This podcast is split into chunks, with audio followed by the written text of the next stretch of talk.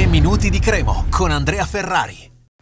È la vigilia di Cremonese Como, finalmente ce l'abbiamo fatta, manca un giorno, poi si torna in campo dopo quasi un mese allo Stadio Zini domani ore 14 e dobbiamo fare attenzione al Como perché è una squadra che eh, ha fatto dei risultati importanti, è una squadra che ovviamente essendo neopromossa eh, cercherà di salvarsi, qual è l'obiettivo, però è stata costruita comunque una squadra ambiziosa in estate, lo sappiamo soprattutto per i due attaccanti eh, Cerri e Lagumina e che hanno segnato già diversi gol. E poi una squadra che tutto sommato perde poco.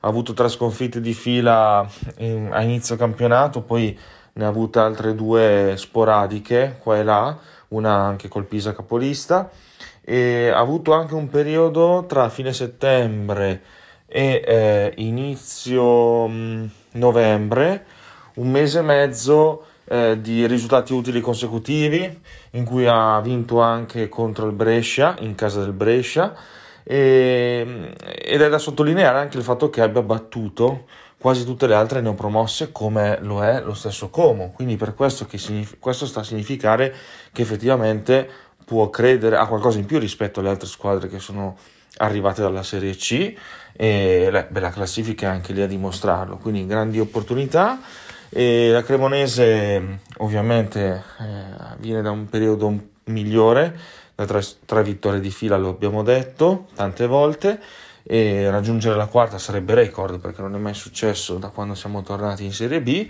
Non sappiamo chi sono i calciatori positivi eh, né se sono nel frattempo diventati negativi, almeno nel momento in cui registro questo podcast.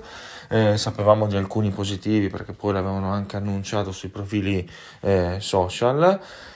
E mm, quindi comunque è difficile ipotizzare una formazione. Ci sarà la conferenza del mister, quella di sicuro, quindi ne sapremo anche di più.